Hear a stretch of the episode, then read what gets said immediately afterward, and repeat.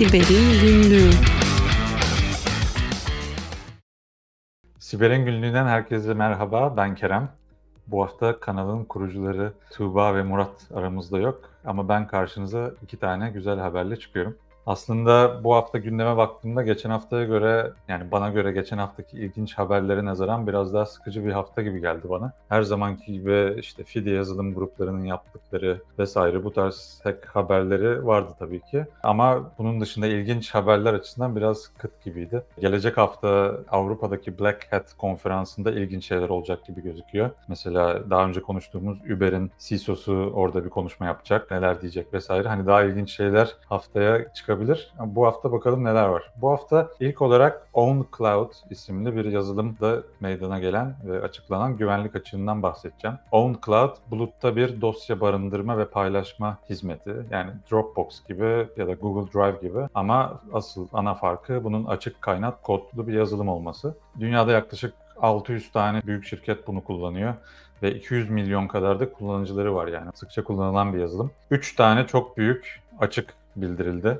OnCloud'da ve bunlar son derece yüksek kritik notlara sahip. Birincisi CVSS skoru 10.0 olan bir açık. Yani olabilecek en yüksek skora sahip. CVSS 3 skoru bu arada bu. CVSS 4 de yakın zamanda çıktı. Ancak daha henüz yeni açıklar CVSS 3 ile skorlanıyor. Neyse bunun puanı 10 ve çok basit bir şekilde kullanılabiliyor ve etkileri çok büyük. Şöyle açıklayayım hani OwnCloud'ın kurulu olduğu bir sunucuda bir URL'e bir web adresini ziyaret etmeniz yeterli. Bunu ziyaret ettiğinizde o OwnCloud'ın kurulumunda kullanılan şifreler, kullanıcı adları ve bir sürü başka gizli bilgi bir PHP sayfasında karşınıza direkt çıkıyor korumasız bir şekilde. Çözümü de kolay aslında. Hani o bilgiyi sızdıran sayfayı, PHP sayfasını silmekten ibaret. Ama uzun bir süre bu açık keşfedilmemiş şekilde kalmış bu oldukça şok edici. İkinci açık yine çok yüksek. 9.8 bu sefer bir Authentication Bypass. Kimlik denetiminin bypass edilmesi söz konusu. Bir kullanıcının kullanıcı adını biliyorsanız bunu kullanarak sistemdeki dosyalara erişebiliyorsunuz, silebiliyorsunuz, değiştirebiliyorsunuz bulut dosya programının koruması gereken her şeyi, her dosyaya erişebiliyorsunuz, değiştirebiliyorsunuz. Son derece önemli bu da.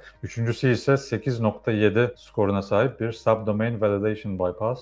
Bu da aslında 8.7 çok yüksek olmasına rağmen diğerlerinin yanında biraz zayıf kalıyor. Ama hepsini şöyle bir toplarsak yani bu üçünü bir arada göz atarsak şöyle özetleyeyim. Eğer bir own cloud kurulumunuz varsa bu haberi bugüne kadar duymadıysanız muhtemelen zaten hacklenmişsinizdir. Bir an önce gidip hack sonrası işlemleri, incelemeleri başlatın ve güncellemeleri de tabii ki yapın. İkinci bahsedeceğim haber ise bir hack, bir sızıntı vesaire değil de daha çok bir siber güvenlik kariyeri nasıl olmamalı dersi niteliğinde bence. Amerika'da bir Amir isimli 25 yaşında bir hacker tutuklandı. 8 yıl hapis cezasına çarptırıldı. Daha önce hacklediği kurbanlarına da 1.2 milyon dolar civarı bir meblağ ödemesi gerekiyormuş. Şimdi bir Black Hat hacker, hani Black Hat, White Hat, Grey Hat diye böyle kategorize ederiz hackerları. Bu tam bir Black Hat hikayesi. Tam bir suçlu, ahlaksızlık, etik değerleri, saygısızlık vesaire tamamen bir kötü tarafın, kötü hacker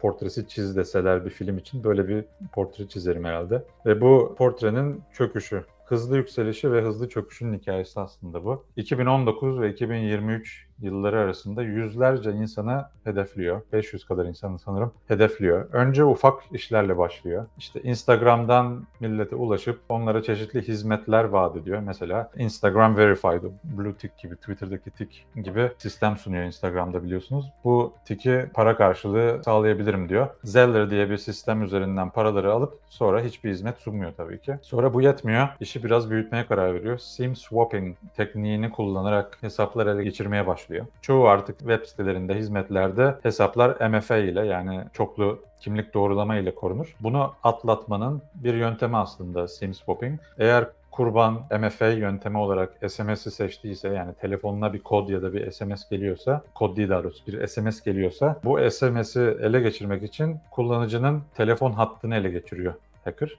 Bunu yapmak için de telefon operatörünü arayıp onları kandırıp o numarayı kendi elinde olan başka bir sim karta aktartıyor. Bu tekniğin adı sim swapping ve bunun üzerine uzmanlaşmış Amir Ee, ve böylece bir sürü yüzlerce insanın hesabını ele geçirmiş. Bir yandan bu ele geçirdiği hesaplardaki bilgilerle insanlara şantaj yapmaya başlamış. Geri vermek için para istemiş vesaire 2000-3000 dolar ne kadarsa artık. Bundan sonra daha da ileri götürüp Apple destek hattı gibi davranmaya başlamış ve insanların iCloud hesaplarını hacklemeye başlamış. iCloud'dakilerle şantajları yapmış, geri vermek için paralar istemiş, fidye gibi bir yöntem yani sonuçta. Bir yandan da bu iCloud'daki ve başka yerlerdeki şifrelerle insanların NFT ya da kripto cüzdanlarını ele geçirip buradaki paraları çalmaya başlamış. Yani her türlü Black Hat pisliğini yapmış diyebiliriz. Bu aslında son zamanlarda FBI'ın peşinde olduğu bir hacker grubu var. Scattered Spider diye. Onların kullandığı yöntemlere çok çok benziyor. Scattered Spider'da stream swapping tekniğini çok kullanıyor. İşte daha çok sosyal mühendislik tekniklerine güveniyorlar. Ve FBI'nin aradığı profilde Amerika'da ve İngiltere'de yaşayan 20'li yaşlardaki erkek kullanıcılarmış. Yani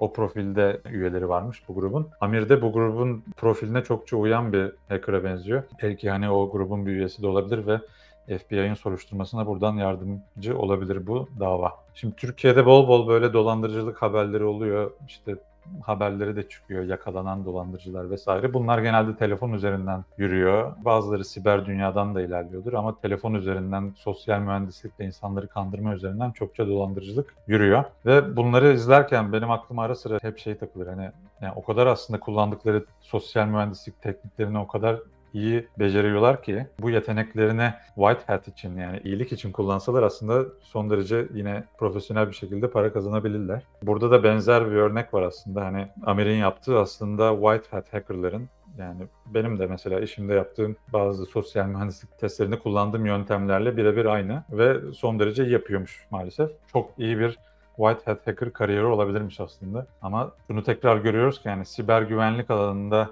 gerçekten iyi bir kariyer oturtmanın ve sürdürmenin yolu teknik bilgi ve genel olarak güvenlik bilgisi kadar etik değerlerinde yerinde olması. Ethical hacker dememizin sebebi biraz da o aslında. Etiğin bu kadar önemli olması bu sektörde bu haberle bir kez daha vurgulanıyor. Evet bu haftalıkta burada sonlandırayım haberleri. Haftaya Tuğba'yla ya da Murat'la beraber olmak dileğiyle güvenli haftalar diliyorum. Hoşçakalın.